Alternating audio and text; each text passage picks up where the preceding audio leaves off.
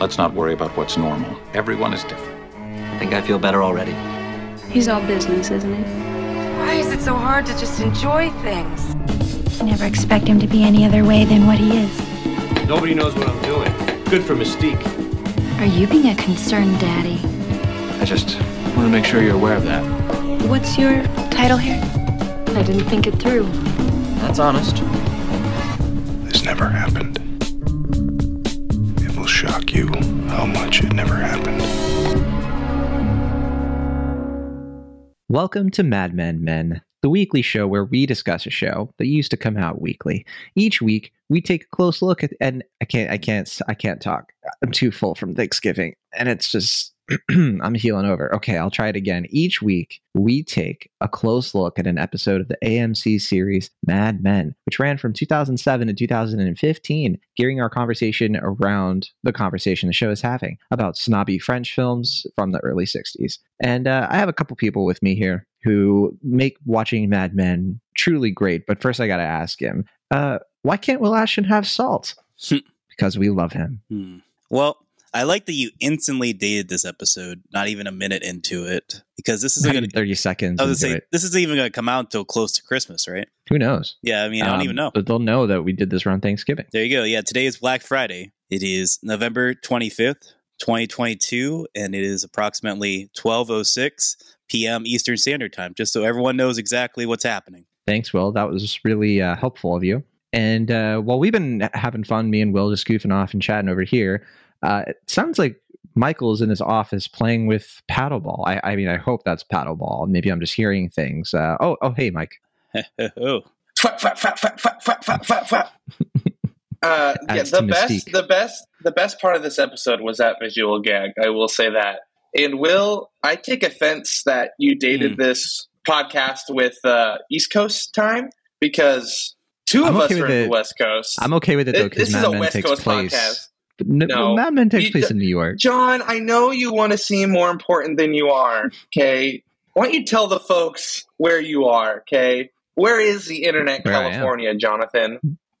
The San Francisco Bay Area? What, I don't understand what this is. I thought you were going to say like, "Oh, I'm from the East Coast originally, so I'm not really one of you. You you grew up in the West Coast, Mike, and so I'm not real." I guess that's that is true. I'm on the I'm, I'm the only true West Coaster. I've never lived in the East Coast time zone. You adopted me, and I appreciate it. wow. You know, kind of like somebody adopted Peggy's baby. Yeah, not her sister.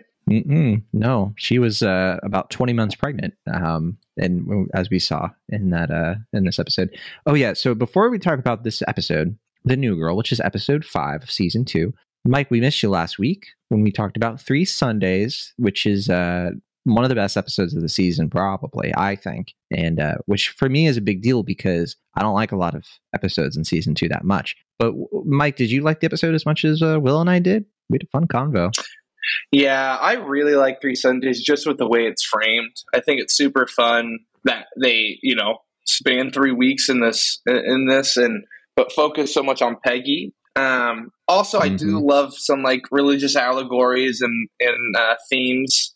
Jon knows this, but that is n- no longer part of my life, but a part of my background. So I really emphasize uh, or empathize with with Peggy's character of having to be forced to go into like the church world, and also I just fucking love me some Colin Hanks. Like put him in more things, and I will just Hmm. watch it. I, yeah, at this point, I'd rather say Colin than Tom. Yeah. I'll be honest. My my uh Will and I were just talking about Colin Hanks's new Peacock show um that he's in that uh, literally no one's watching. Um and I don't even remember the name of it. Well, that's because it's on Peacock. If you want something to be successful, don't put it on Peacock. I like Saved by the Bell. Saved by the Bell is really great. And that was a Peacock show. But then they canceled it after two seasons because it was on Peacock. So yeah. Peacock just sucks. It's the Yeah, only streaming should- service I don't have. You have Paramount Plus? I have Paramount Plus. You have Criterion? Well, cri- uh, I guess not, Uh, but they have Criterion on HBO Max. Do you have, you uh, Crackle Plus? I do not have Crackle Plus. Do you have I'm talking about the main streamers. I do have Yeah, Crunchyroll. Mubi? Well, I think we can leave it leave it there. He has Crunchyroll, which that's all I needed to really know. Gotta watch Chainsaw Man. That's right. Uh, Oh, yeah. unfortunately, we I know about that unfortunately show. Will doesn't watch uh, Chainsaw Man or any anime. His roommate does though. So Yeah, we'll have to have Will you don't his watch roommate on the show anime? instead. Yeah, I don't watch anime. That is the biggest character confusion I've ever heard of. Like, Will, you're just like you're such a movie guy and such like a media Mm. person, and Yeah. I am quite shocked that you don't watch anime. I would have pe- I would have bet a hundred dollars on it. Really? A hundred bucks.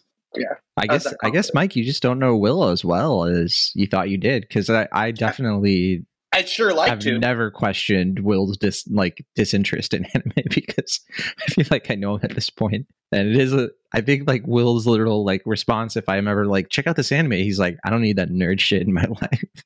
Get out of here. Yeah, I always I always make fun of Jon for getting into nerd shit like anime. Um, I. I quote this tweet a lot, uh, but I don't think I've ever said to you, Mike. This is my response about anime. Uh, anime is like cocaine. I have friends who are super into it, but I've seen what's done to their lives. And I'm staying far away from it. well, we're having all the fun. Um, so okay, if we could start talking about New Girl, I I did want to bring up something. The New Girl. it's Um, Jess. it's Peg. um, it's Joan. Uh, not Joan. Uh, it's uh Jane. Yeah, Joan Jane, and yeah, Jane. Jane, yeah. Hmm Call Jane. I almost, I almost did Jane as my uh, my my username for our video chat here, Mm. but uh, I I decided wish to go I with did, Jane. I know. okay, Ken Cosgrove. Um, yeah, no, Accounts. I was going to mention Will. Yeah. In episode one of season two, yes, you thought your your number one guess for who Don sends the letter to sure. was Rachel. Yeah. And Mike and I had to sit back here and be like, "Oh, poor, ba- poor little baby, Mm. poor baby Will. Mm-mm, no, no, it's not Rachel because he we see her in this episode." Um, how did it feel to have your like guesses, your intelligence questioned by this episode of Mad Men? Well, yeah, I was between. Did I say? I remember I was between uh, Maggie and Rachel. I guess You I did mention Midge, Midge, Sorry, not Mitch. Matt. Mitch. Yeah, we don't have a Maggie in the show yet, Uh, or Yeah. I don't know. so I, I mean, I guess one of my guesses, or uh, one of my hypothetical guesses, is still on the table. But yeah, it does not seem to be Rachel from what I've seen That's in this episode. and that's okay. That's okay because we we got our Rachel moment in this episode, and also in this episode we find out what happened to Peggy and Will. Uh, you were also wrong last week when you said that oh Don doesn't know Peggy was pregnant, and I had to hold my tongue. I mean, if Michael had been there, he probably would have given the whole game away. probably would have been like, "Wait, oh, Will." I would have blabbed. Well, you know what? Yeah. Uh, I'm actually kind of glad I got these two things wrong, only because it will finally dissuade you two from thinking I've watched this season in full. I was gonna bring that up. I was like, oh wait, Will hasn't actually watched this then. So we finally can um put that whole conspiracy theory to rest. Finally. There's still like nine more things he'll he'll know about, but it'll be fun when we find the things he doesn't. Right. Well, I He's will like, say, Oh yeah, I did know Don was a communist. Um, uh, the one thing I did know, and I the, one of the things I remember very vividly was the Don's arm in the sleeve, and then the car accident. So I did remember those. Now I kept waiting for like, when does that episode show up? And we got it this week. Yeah, we're just we're uh, we're winding down, right? We're almost um yeah, we're getting close to the halfway point of season two already. We're kind of just trucking along here. Now, this episode came out August 2008, like the last one, and it was directed by Jennifer Getzinger. I think this is her first time directing an episode of the show. Um, and I'll double check that, of course. Uh, also, Robin Veith returns to uh, write the episode. We've seen her write plenty of episodes of the show so far. And yeah, I'm not seeing Jennifer Getzinger uh, directing any other episodes of the show. I think she was like working for the show like in a different capacity, if I'm not mistaken. And uh, like I think she was a script supervisor, but I could be wrong about that. Before they had her direct, uh, she doesn't direct any other episodes of this season, but I think she is going to come back next season as director. So tidbit for you all there. Uh, Mike, one thing that Will and I talked about last week that you might find some interest in, was uh, how the ratings have been going for the show uh, since season one. So Will and I talked last week about how the highest rated episode in terms of viewership, not um, critical ratings, but in terms of how many people were watching Babylon. Uh, so episode six of fir- the first season, highest rated uh, so far and, and counting. in fact, I don't think any episode, including in season two, ever topped Babylon. Uh, at least for what's uh, reported. There are some episodes in season one we don't have official ratings for. That said, That surprises me. uh, we doesn't it? um, but we do see uh, a big spike for season two, episode one, and it almost is as high as Babylon, but not quite for those who think young. And then the ratings kind of plummet from there. Last week's Three Sundays was the lowest rated of season two so far, and I think the entire season, which is wild to me because it's such a good episode. But I think it because it was so good, word of mouth really helped this episode, The New Girl, because this one has the highest ratings of season two since episode one.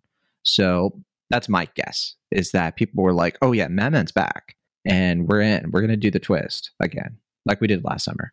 Yeah. Yeah, it just feels like this is where it's picking up, right? Because you, you don't have Don being Don in the beginning of this season. He's trying to be good guy Don. And Jon, I know you've talked about it a lot in the past couple podcasts, just how much you don't like Don this season. And I think I think a lot of people feel that way, right? You, you come to Mad Men for the intrigue to figure out who Don is, for these twists and mysteries.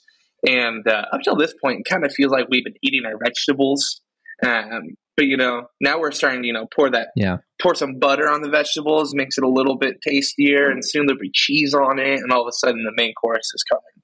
Which is wild because Flight One is such a consequential episode, but it is sort of like Don being a paragon and Pete kind of being more the main character. So yeah, there's something to that. Well, I mean, you say that, Mike, but I feel like this episode has the scene that Jon would relate to the most, which is him in the car talking, and they're like, "What do you like?" He's like, "I don't like anything. I can't relate to anything." Well, what? Well, name something you like. Well, I do like the movies, and she's like, "Oh yeah, what movie do you like?" And then what? What film did she list, or what film did he list? I mean, he said uh, La Notte. Yeah. Well, she talks about. Have you seen the foreign ones? They're Yeah. so sexy. And I feel like Jon could just sit there watching this for the fourth, fifth, sixth, seventh time and being like, ah, yes, the cinema. Thanks, Will. You think I- that's the one you would relate to the most? I, you, you don't think it's when when Jon said Don said Jon says when Don says see, I mean Jon confusing Jon. him. I like he this. says I like keep, I, keep mixing I, this up. I feel nothing. That's Jon Negroni. At the I end of every feel episode, well, guys, this was a fun time, and Jon says, "I feel nothing." Unfortunately, that's a little bit too close to home there. I'm just glad neither of you were like, oh no, the episode that what Jon would relate to is when Pete's like in the sperm clinic. you know, ruffling through Pearl Harbor, being like, Am I gonna Oh. use this to Believe me, we're going to talk about Pete and his balls pretty soon, but I, I wanted to kind of build up to that. build up to Pete's balls? Okay. Um Sure. in this episode, uh, we get a lot of bombshells. We find out what's happened with Rachel. We find out what specifically happened to Peggy. Because if you recall, Peggy, we kind of jumped right to season two with no real sort of explanation for what happened. And the implication has been, oh yeah, Peggy, you know, is uh, raising like her sister is raising her kid. But we get, uh, oh, maybe that's not really the case here. Um, I had a question though from the outset and it, it's a big question because it impacts i think this season in general and it relates to something mike already brought up about how viewers like people watching this in 2008 maybe they didn't like don as much but i want to know do you guys like do you think do you guys think don likes bobbie bobbie barrett No, mike no way. his I, okay I don't think anyone in the world likes Bobbie Barrett. I don't like Bobbie Barrett. I hate Is Bobbie it- Barrett. is it because she's a feminist No, it's because she's like a cliche and ninety years old. 90 years old well okay okay she okay, just I- she just feels so old. Is that it Am I is that the wrong? only thing No, I, ju- I What do you- I oh, you it's- mean like an old soul? things. No, I just think she looks wrinkly and old. No, Okay, Uh, okay. especially you know you, she, she meets Yeah. Rachel, and you're just like, damn, look what Don had. You know, you cut the Betty, and you're like, what know. a beaut, and then you cut the Bobbie Barrett, and you're like, you okay, can, you can sense Rachel is just sort of like, I guess I won this uh, relationship. Yeah. Although then she looks over to Tilden and is like, well, let's call it a stalemate. Although I'm a, I'm a Tilden fan. I, you know, he can, he can get it. that's the, uh, that's Rachel's new husband. Is that what we're talking about Yeah, right she now? married a Jewish man. Yeah. He just seems i don't know i mean I, I do like the um disposition between the two where rachel went was seemingly kind of the most you know down the line you know straight and narrow kind of person and Mhm. don's Don here turned her off to Don ruined Gentiles for her. i guess so and uh yeah then we have you know don having a you know i guess a thrice of sorts with bobbie who is you know kind of wildly unpredictable you know the someone who's a lot more erratic and yeah just the paths that they have diverged from. Well, well, Will, you you didn't you didn't answer the question for yourself. Do you think Don likes Bobbie Barrett? I don't think so. No. I think Don had some kind of fledging respect for her in their first episode together, but I think since then he finds her just kind of uh, uh, kind of a hassle. That's something they kind of deal so then with. why then why do you think he is doing what he's doing? Why do you think he is? Because I think he's having an existential crisis, and I think he is in a point of turmoil, and she is giving him the attention and sexual desire that I think he is ultimately seeking for. is it that simple? I, I think it's harder to get a boner when you have blood thinners and he's just pumped he can get one and he likes to use it and Bobbie's the person who helps him get there. and why Bobbie then? Because that tells you that like clearly something about her is arousing him, that he's attracted to her for something, right? So what is it? I mean, it's the power thing, right? She's she she's a similar story of she saw the person she wanted to be and became it. Um, you know, what's the job you want to do to like pretend you're that person? She is breaking boundaries. I mean, I think a little bit of what he saw in Rachel of you know making something of yourself.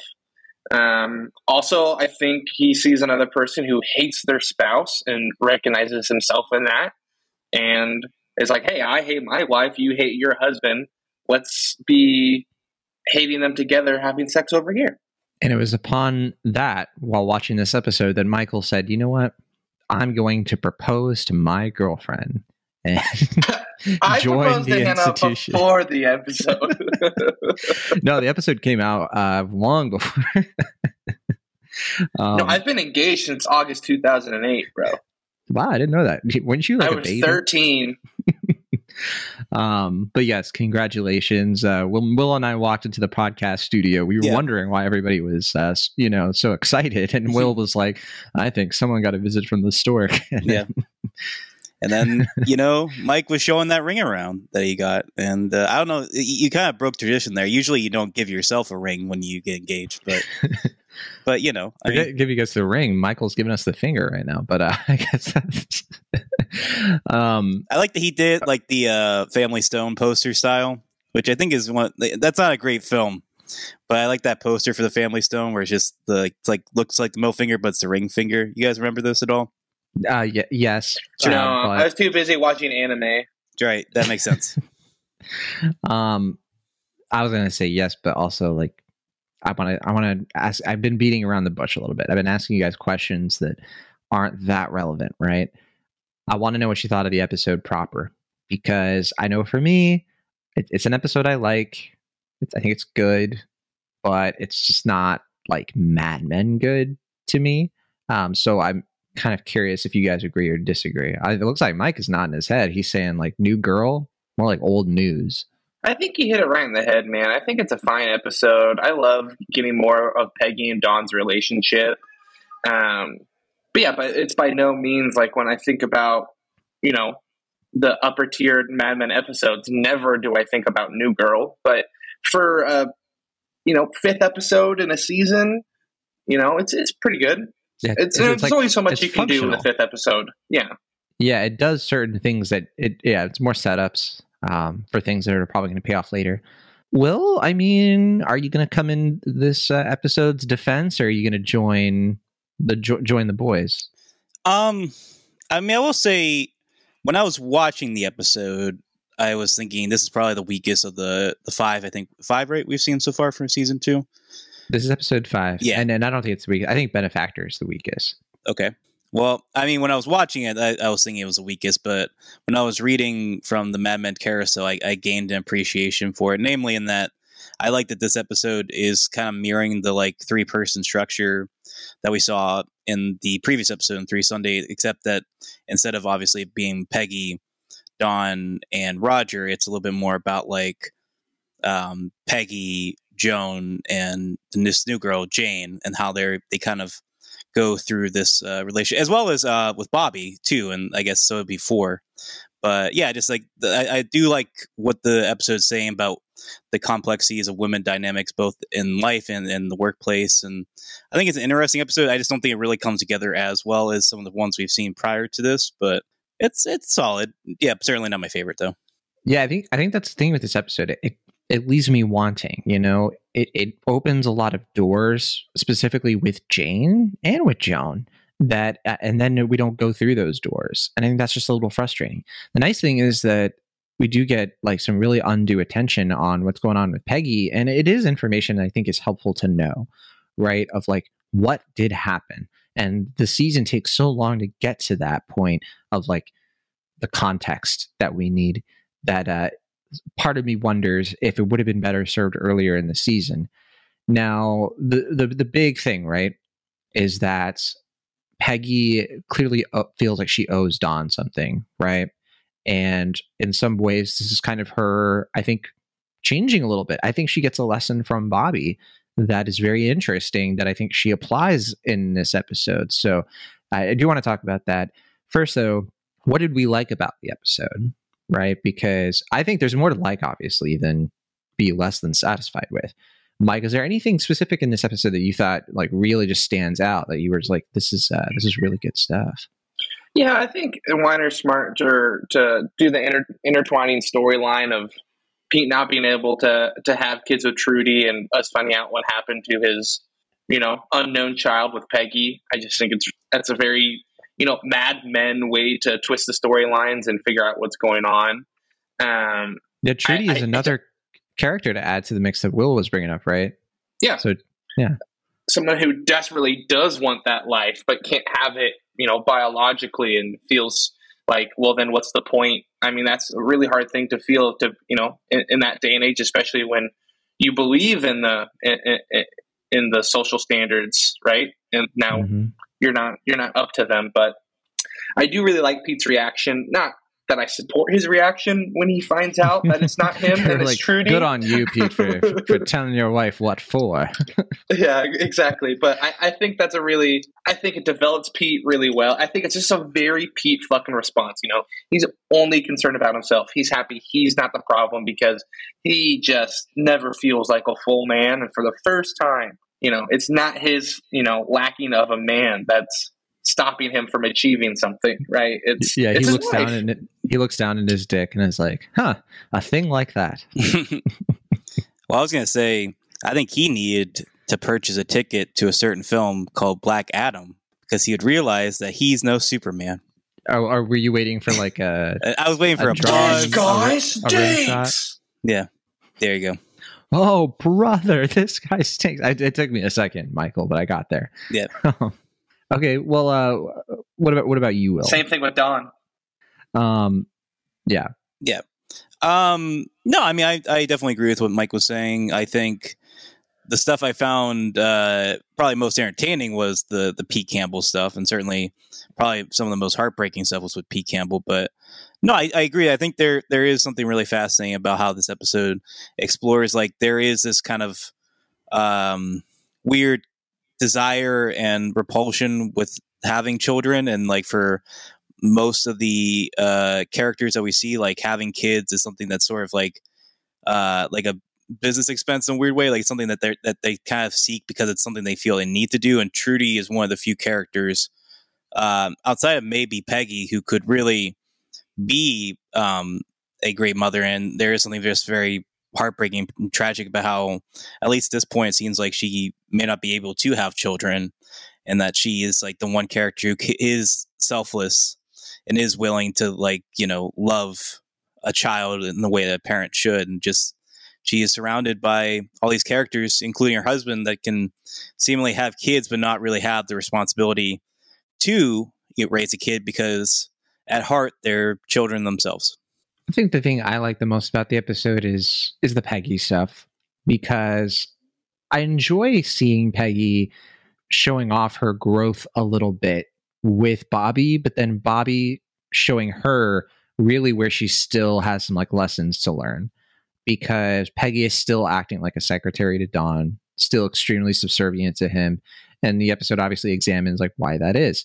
And obviously there's this this there's this weight there's this debt that peggy feels like she owes don because as it turns out he's the main driving force in really pushing her out of the the mental health state that she was in after she had her baby and then of course allowing her that second chance to come back and pretend it never happened.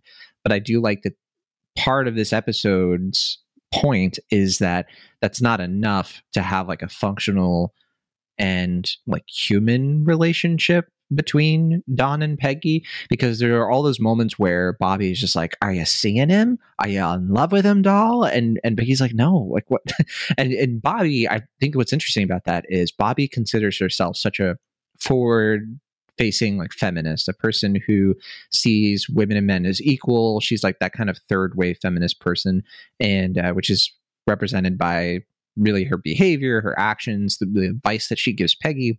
What I like a lot about this episode is that she can't see then that version of equality where a a man and a woman can be mentor and protege because for all of her seeming progressiveness she still wants to apply femininity within like the system within the rules that like currently exist and so i think that's an interesting wake up call for her that is yet to come uh, so so that's something i really like about the episode because it allows peggy to take her advice and to start you know earning don's respect and you know standing up to him in a way that she wasn't before but she's able to do that without totally subscribing to Bobbie's worldview, which is you got to use your femininity, gal. You know what I mean? And also, Joan, it's mirrored with Joan and Jane, who Joan is sort of like, I see what you're doing, you know, using your your decol, de, what is it called, Decol- decolletage or whatever, in order to entice the the men of the office, because Joan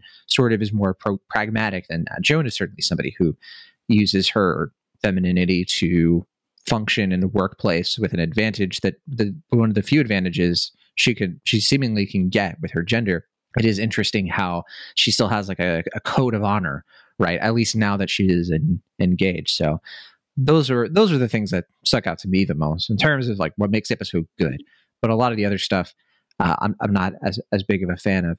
I, I wanted to change the subject unless anybody had a reaction to that to tell me to go to hell um, to uh, start reading more books about feminism and to to stop pretending, uh, as Will just texted me, that I know anything.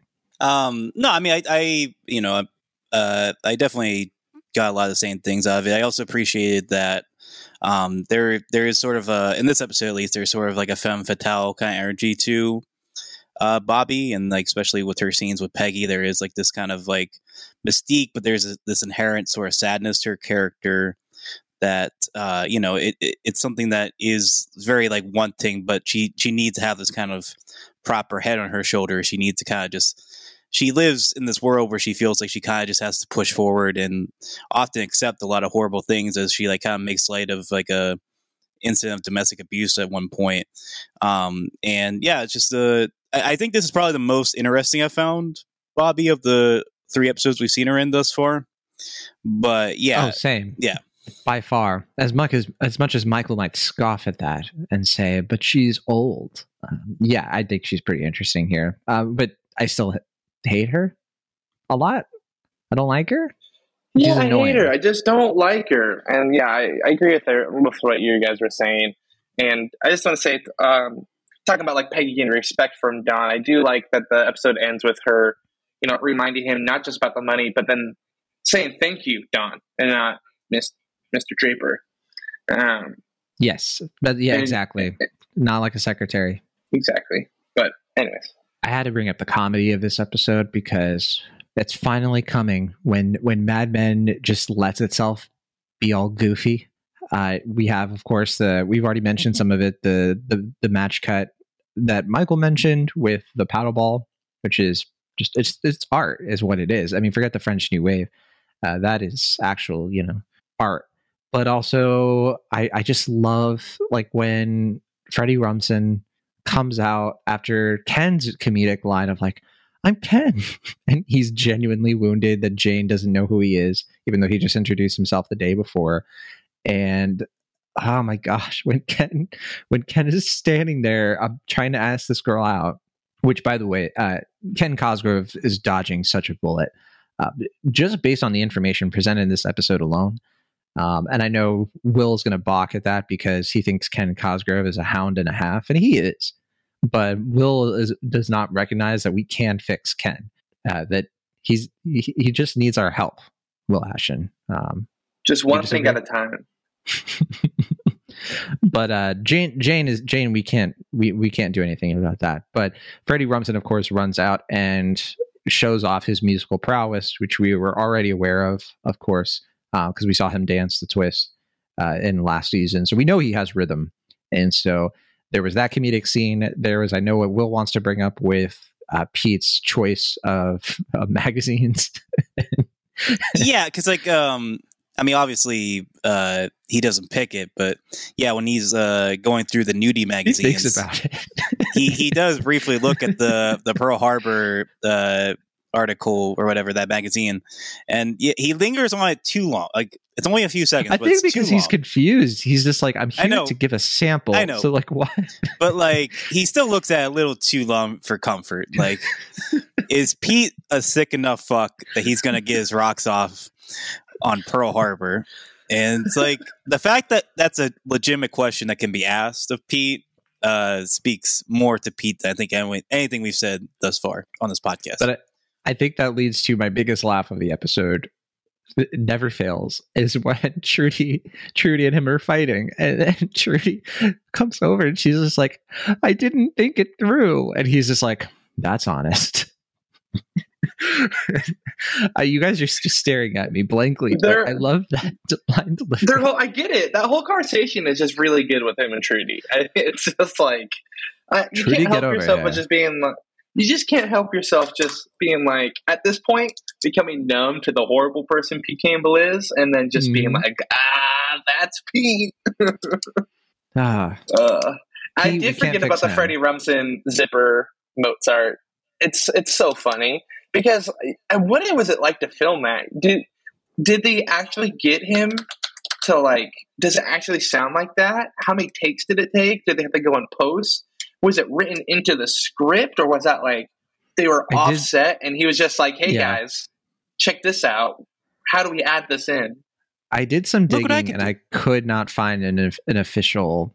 I'm sure there's an interview somewhere where Matt, where Matthew Weiner, yeah, probably explains it. My what I like to think, and this is based on nothing, I like to think that literally they were like, we need we need Freddie to run in on run in here, and he had like noticed earlier that day when they had dressed him with his like Mad Men clothes, and he had like done the zipper, and was just like, huh, this could be it. Like this could be the scene. I that's what I want to believe. Because how do you how do you write that? I mean, and Robin Veith is very talented, but still.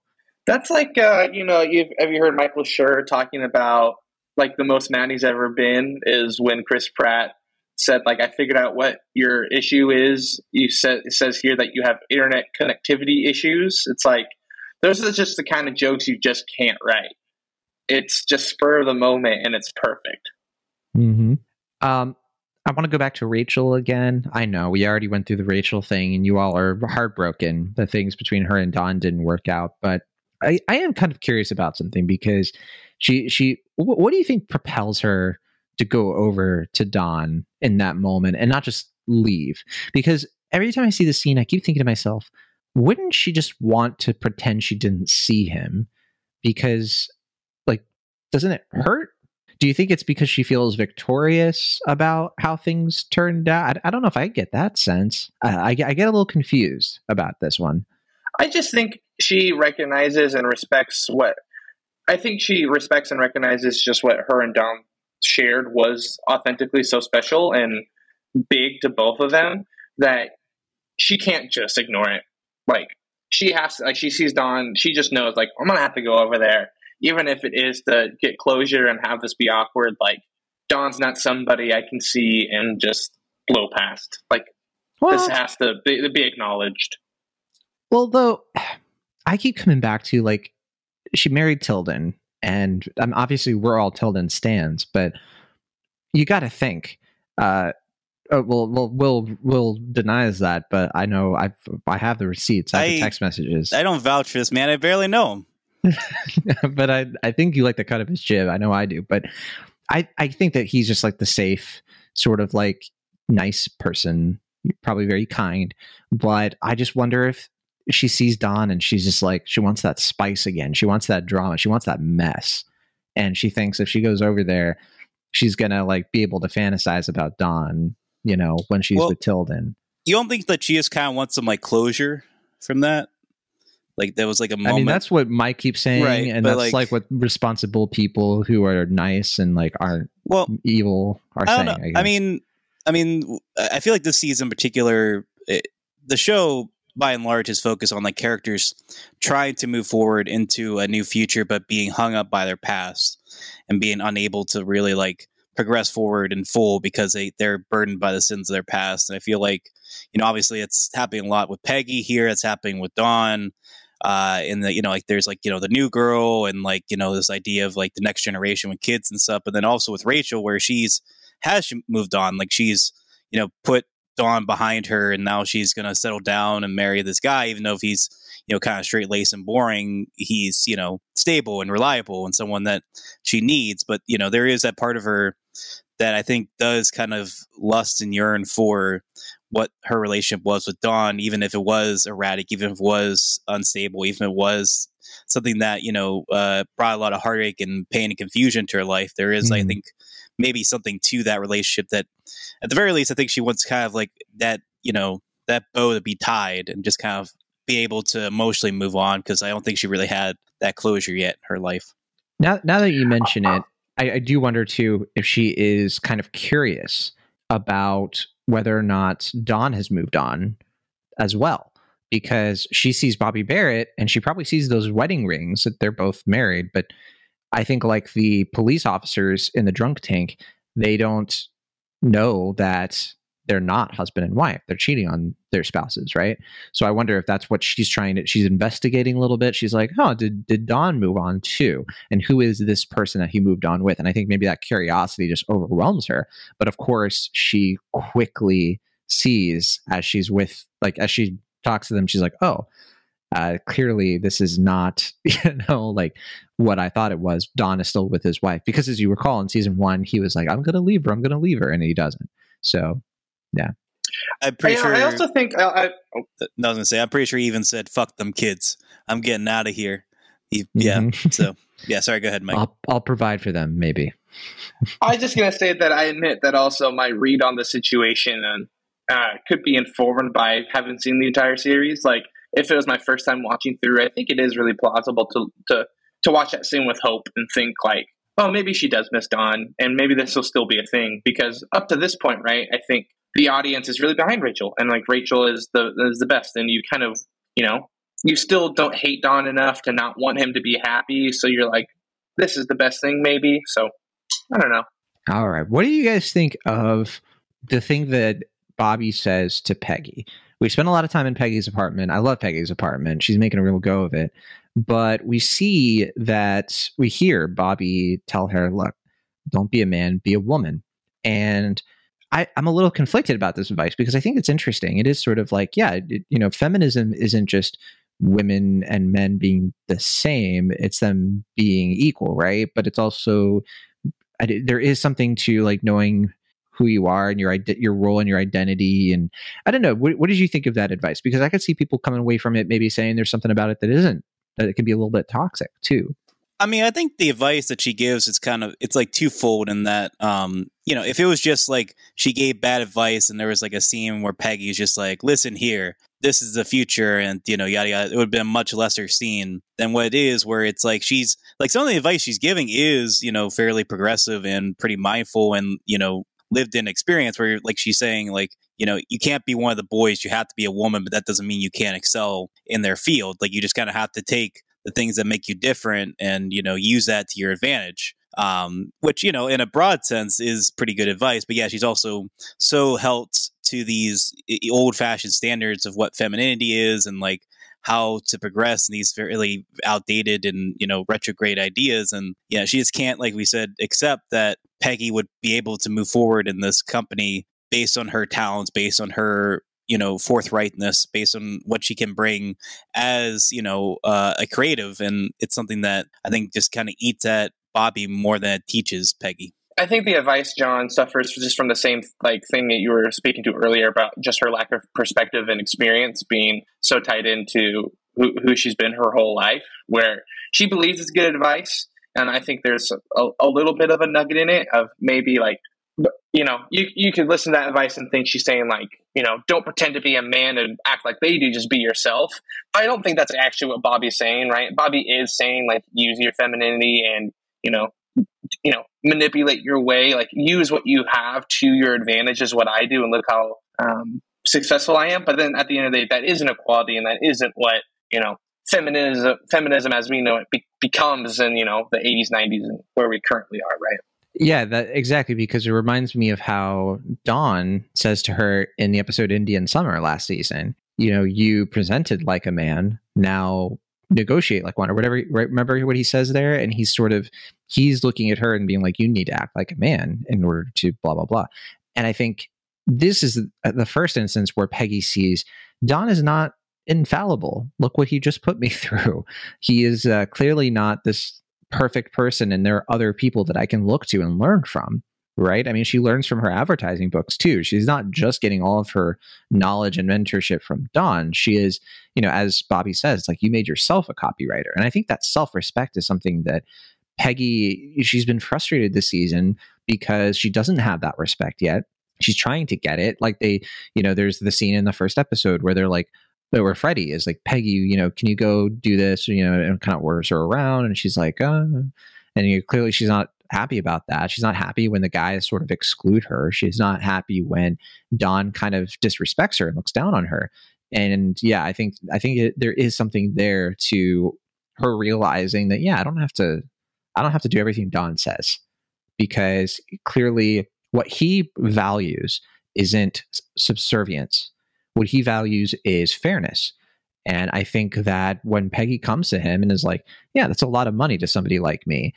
I think there is a reason he doesn't re- respond poorly to that. He's just like, yeah, you're right. You know, because he does, he holds fairness as a value, even if he doesn't always consistently abide by it. He's a very hypocritical person, but I think that is what gets him to respect you is when you actually show some form of like holding him accountable in a way that makes sense to him, I guess. And it's something that I don't think Betty Betty always manages with him for reasons that are very complicated that this episode doesn't really get into. We only get one Betty scene, which uh oof, yeah, that's a t- that's a tough one.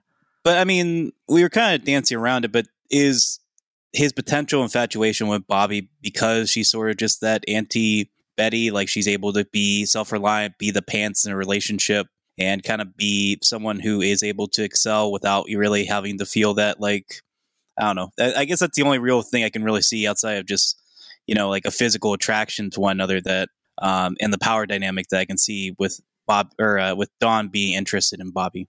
Well, Rachel was kind of like that, but then here's the difference, right? Rachel isn't the one who made a move. Bobbie always instigates. And I think there's just something happening with Don where he feels less guilt, maybe, when she's the one who's instigating and has the power to do that. And I think it speaks to something psychological about Don that we don't learn until like way later in the show. But the show does pay this off really, really well of like what kind of emotional insecurity is happening with Don with women like Bobbie. So I do want to I do want to delay that because mm. I know Mike knows what I'm talking about. But, uh, but uh, yeah only I, I do want to kind of push back that a little bit, only because that first little like uh, affair that they have in the car, when he gets back, it's I feel like that's the most guilty we've seen him so far because he like uses the soap to wash out his mouth in a way that I feel yeah, like yeah. he hasn't really he done does, that with. He Rachel. does feel guilty, but I think he feels less guilt than if he made the move. I guess so, but I just I don't remember him doing anything like that with when he was with Rachel. Well, yeah, because Rachel had it going on. Okay, I'm just saying. I mean, to to, kind of counteract what you were saying there a little bit.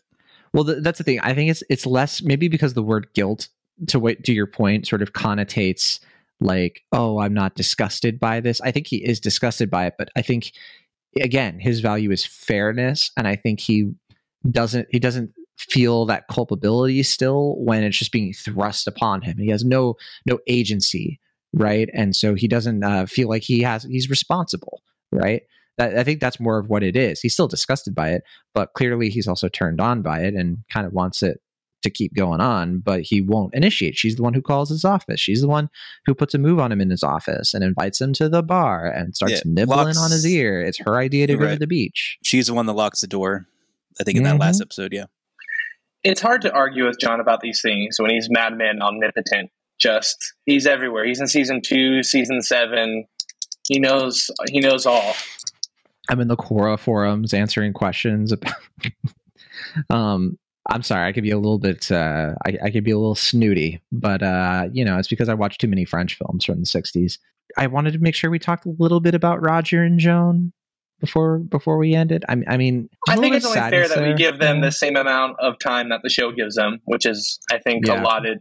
We, we give them about 37 seconds. Roger gets one scene, I think. I think just one.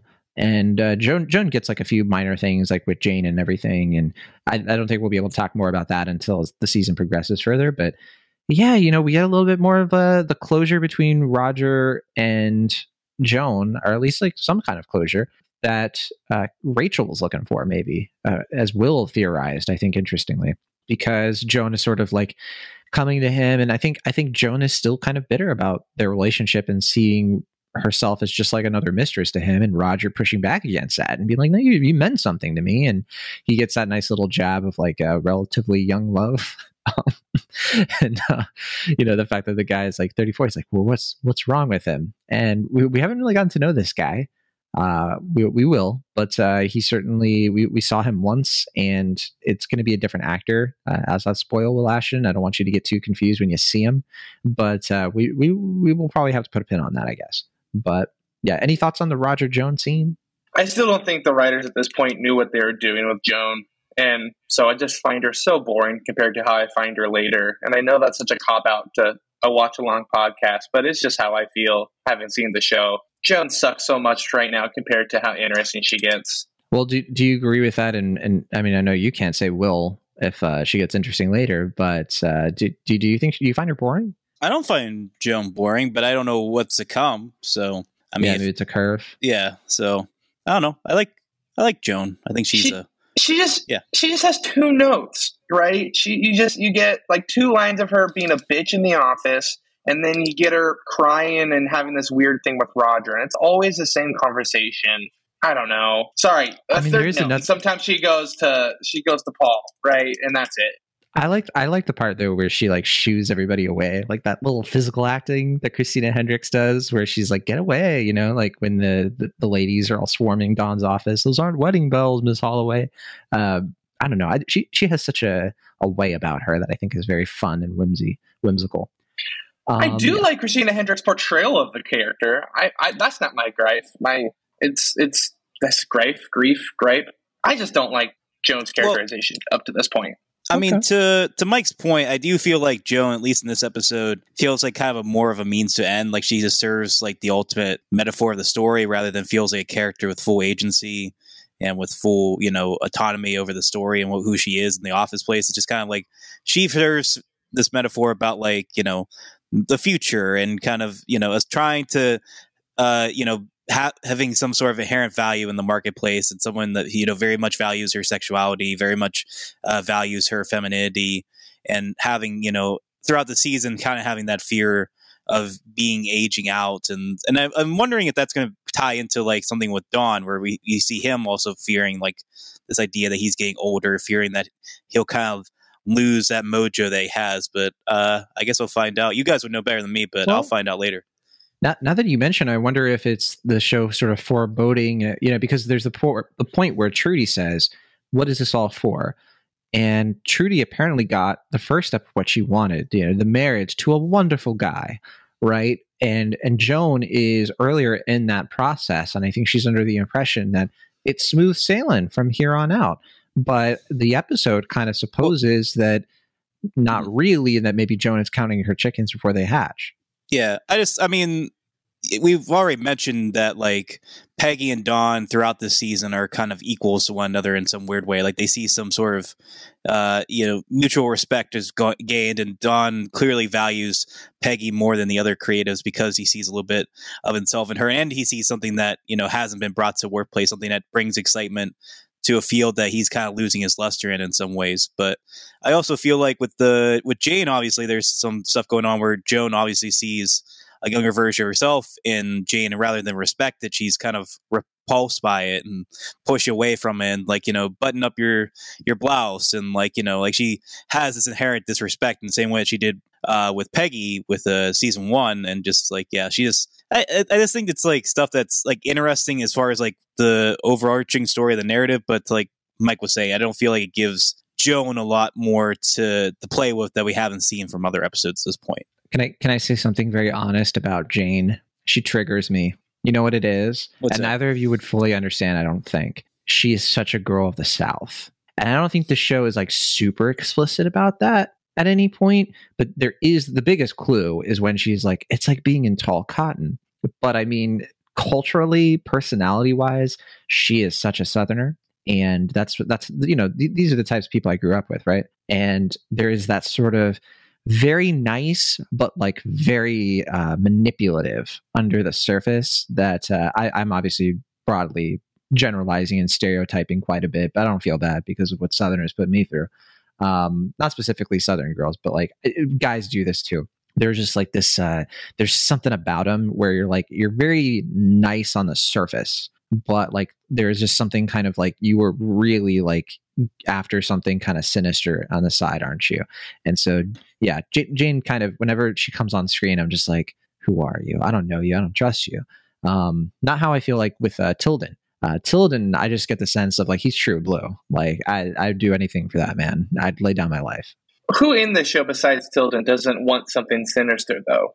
He, he took his he took his gal to Well, see a funny thing happened, which is uh, Trudy- great choice. Trudy has no ill objectives here. Trudy just Yeah, wants a Trudy, kid. Trudy And- deserves. She's such a sweetheart, Yeah. and she deserves nothing but the world. Yeah. Um, So, uh, Daddy, yeah. Uh, I still love that line delivery. Uh, I was elated when we were uh, in the office and learning about Pete's balls and his history with his balls dropping and stuff. I'm like, oh, good. Finally, some much needed character development for Yeah, Pete. speaking of closure, uh, he mentions that his, his dad passed away in a very similar way to how Don says, you know, tells the doctor in the first episode of the season how his dad passed away. So there's a little, there's some mirroring going on there too, isn't there? In terms of like both guys in the ho- and I think it is intentional, right? Because we have the whole thing where Don finally tells Betty that his uh, that he has high blood pressure, and he hasn't told her up until now. And then, of course, I, what I like about that whole thread is that there are consequences for what happened, and that's now Betty knows his secret, and now Betty is going to start sort of you know withholding salt from him, and it's a small consequence, obviously, but it is something. It, it shows that like Don wasn't able to get out of this entire situation 100% scot free. Yeah, I, I remember when I had my last affair and crashed the car. I couldn't have salt for a couple months, and boy, was I pissed. what a punishment! You really paid your you paid your dues, huh? Yeah, I had to sneak salt. It was not fun. It was harder to sneak the salt than it was to continue the affair. But you know what kept me going on that affair was my buddy Will Ashton texting me every other day. Affairs are awesome. Keep doing Oh, it. I thought you were going to say, you know, what got me through it was Pepper. well, Pepper is the name of the person. Yeah, he's that's, having all, that's the joke I was going to build up with. Yeah, Pepper, of course. Yeah. Um, okay. Uh, Um, I did appreciate that the ending ahead, of this Will. episode is sort of the mere opposite of Todd Solondz's Happiness, a film I'm sure you both have watched and loved, like me. One of my favorite movies, Happiness. all right. I think that's a good sign for us to move on to trivia. I, I didn't. I didn't have too much else. I mean, we already mentioned a lot of things. We didn't touch on too much, but uh, yeah. I mean, there is the reveal that Peggy. They haven't been like the baby we've been seeing this entire season is Anita's because there's not like another baby in the house. And so the implication appears to be that Peggy's baby went for adoption because she was hospitalized and everything. And th- there have been little clues to this like throughout, but it's always something that always catches me off guard because I tend to forget. You know, when we see the babies in the season in those episodes, you kind of have to play coy a little bit of like, oh yeah, for Well, the little one, because I- the priest thinks that that's her kid. Uh, in the book, uh, the Mad Men Carousel, I think he said that uh, Weiner and company were very deliberately uh, playing with audiences and like they were coy, like they they wanted people to have that misconception for this reveal. Right. So, I mean, that, it's understandable that you would forget because I think that was deliberate on their part. Right. Yeah, because it's played so straight. um, and it's it's very well done. Good storytelling. Oh yeah, I had another. I had a theory, uh, conspiracy theory that I want you guys to disagree with. I think in this scene where Jimmy calls Don and wants to go see him, and Don gets all freaked out, but then Jimmy shows up and it's fine. He's just like, "Oh, I just wanted to thank you in person." I think he knows.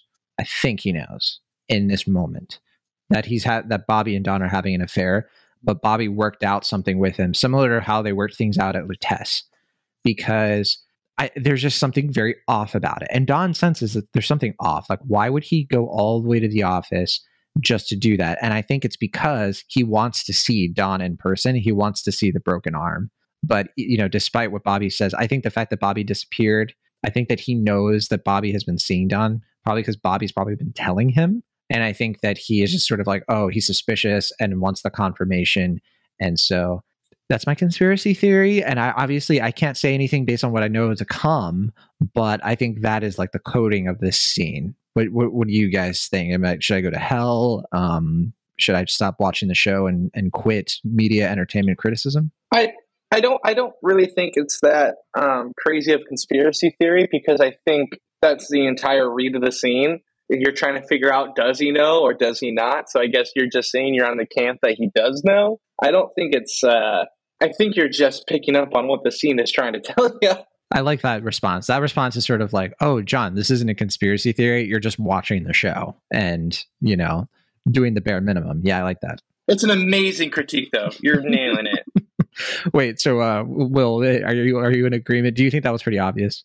And I should just, you know, Well, I, I mean, I don't think it's like uh, quite as overt as Mike is saying, but I do think that we, we saw from that dinner scene that Bobbie's like the only one that can kind of turn Jimmy down and can kind of make him, you know, she's like, she is his wife, but she's also kind of like his makeshift mother. And like you, she's like the one person that can kind of just like make, uh, she can make him kind of do whatever she needs him to do. And I could see, you know, him getting all wound up, but then her and like the elevator going up is just like, look, like, just play it cool or whatever and like kind of was able to elevate him down and you know. Yeah i don't know. I i think it's it's in that scene but yeah i i don't uh i don't dismiss it quite as readily as mike does. Last thing i had before trivia i wrote in my notes of course don has high blood pressure and needs to cut down on salt. He's been eating too much utz potato chips. All right let's move on to trivia. Um i deserve that uh that blank stares you guys shared. Um okay so according to the the okay, so the commentary in season two, like the commentary track, they it's not explicitly stated, but most of the commentators talk about having like a tighter schedule than normal for this episode because they were behind in shooting at this point in the season. And so they needed to shoot the scene with Joan showing off her ring in one shot because they were like so far behind. So apparently they had to like move this up a lot more. So it's kind of interesting that like the criticism this episode tends to get is like the things don't come together. And it seems to be that, oh, like they kind of had to like insert some of this stuff uh, in order to like make the whole season work. So I thought that was kind of interesting. Maybe that's why the episode feels a little disjointed and addressing some of our concerns. Um, okay. The questions asked by the doctor uh, when when Peter is getting grilled about, you know, what uh, they're from an actual fertility pamphlet from 1960. So the question, he, the questions he's asking, literally are like things they would ask in that time. So very good attention to detail. And according to Matthew Weiner, he actually knew the doctor who wrote the pamphlet. So he was like literally like you know drawing that upon you know uh, probably what his parents were asking of like why is our kid so weird? You know, we just get the feeling that he's going to make a TV show and cast his own kid as like this really weird kid. Um, I'm sure that's what happened. Um, another piece of trivia here. Robin Veith is the one who wrote Bobbie's character. And Robin Veith, we've talked about her. She was the one who did like the birdies, the like when um the bird scene where Betty shoots the birds and everything. Uh, she was also a co-writer on the on the end of the episode. Uh, she did a lot of reading on French feminism in order to write Bobbie's character. And uh, French feminism, uh, according to this trivia, is, is that women are just as smart and capable as men, but they are smarter than them and they should use their physical assets against them. Now, I don't fully agree with that idea of French feminism as applied necessarily. I don't see it as sort of like, I think that they are framed as smarter than men in a very deliberate sense. Like, but that's more like literary criticism that we don't have to get into. Um, I know Will has always said that he believes that uh, you know women are smarter than men and should use their physical assets against them because yeah. No response, Wash. Sure. Well, it's just because when we went to college, you get more knowledge, and we all went to Jupiter to get more stupider. That is true. Very That is true. correct. Yeah. Um, a lot of people started cracking up on set when the cop brought up the legal blood alcohol level of 0.15%. Uh, obviously, that's like almost double what the legal limit is today in most states, which is 0.08. Uh, yeah, I mean, I, I love that whole I love that cop in general. Like his delivery, I was like, people's kids are on that street, sir. Like the way he's doing it, uh, he he hammed it up. I loved it. Oh yeah, so Bobbie mentioned something about uh, she's at a fat farm, but they weren't called fat farms in the 1960s. They're actually called milk farms back then. But the writers didn't think anyone would understand the term. So one of those rare moments where they actually try to do something like I think they purposely were like, eh, we got to we got to use the term even though it's not accurate, just because for the sake of understandability, which I, I get. I, I don't think it's a big deal. It does tank the entire episode though, bring it down an entire letter grade. Yeah.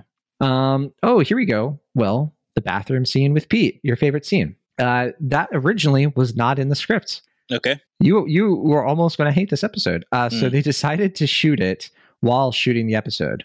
Uh, they decided to like, out, let's actually show this because like why not?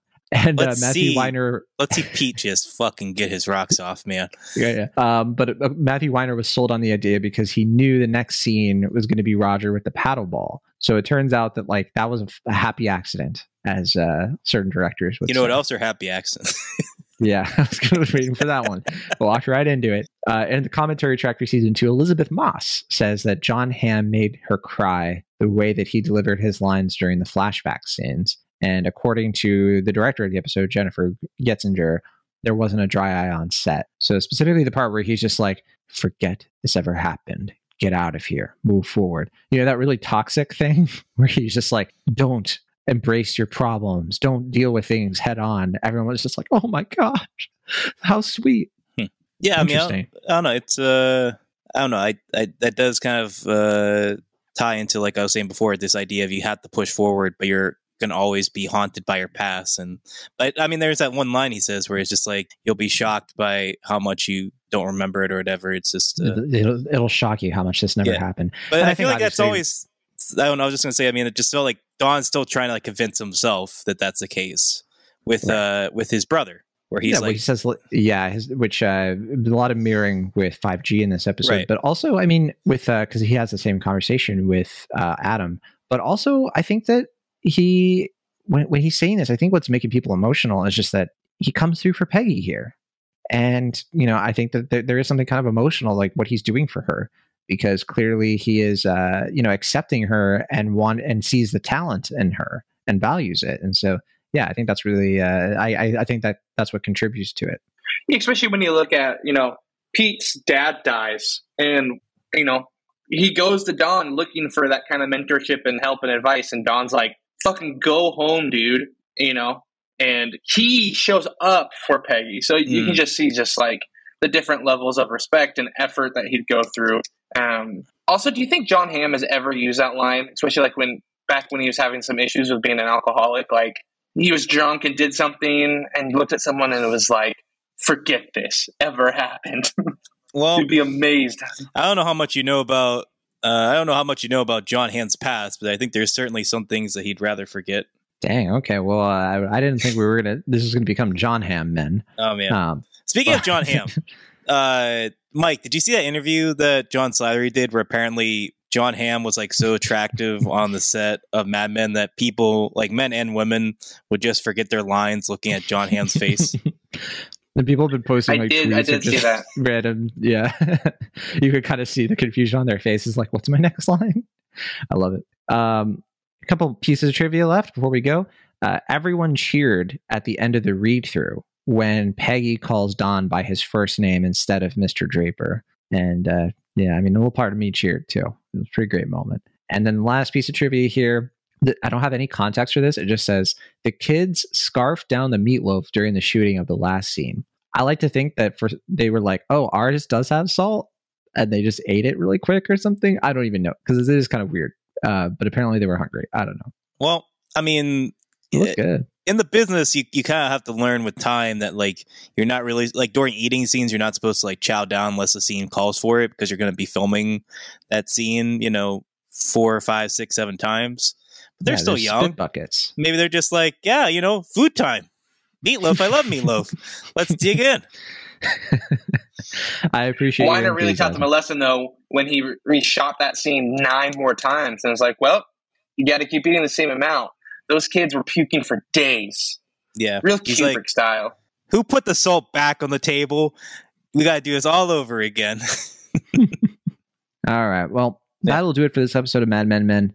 Thank you both for being uh, men shiz uh, with this episode. And uh, yeah, we'll be back next week for Maidenform, which is episode six. And I forget what happens in Maidenform. It's been a while. So uh, uh, I, I have a feeling this is an episode I don't like as much based on my memories of season two. We'll see. We'll see. Let's oh. hope for the best.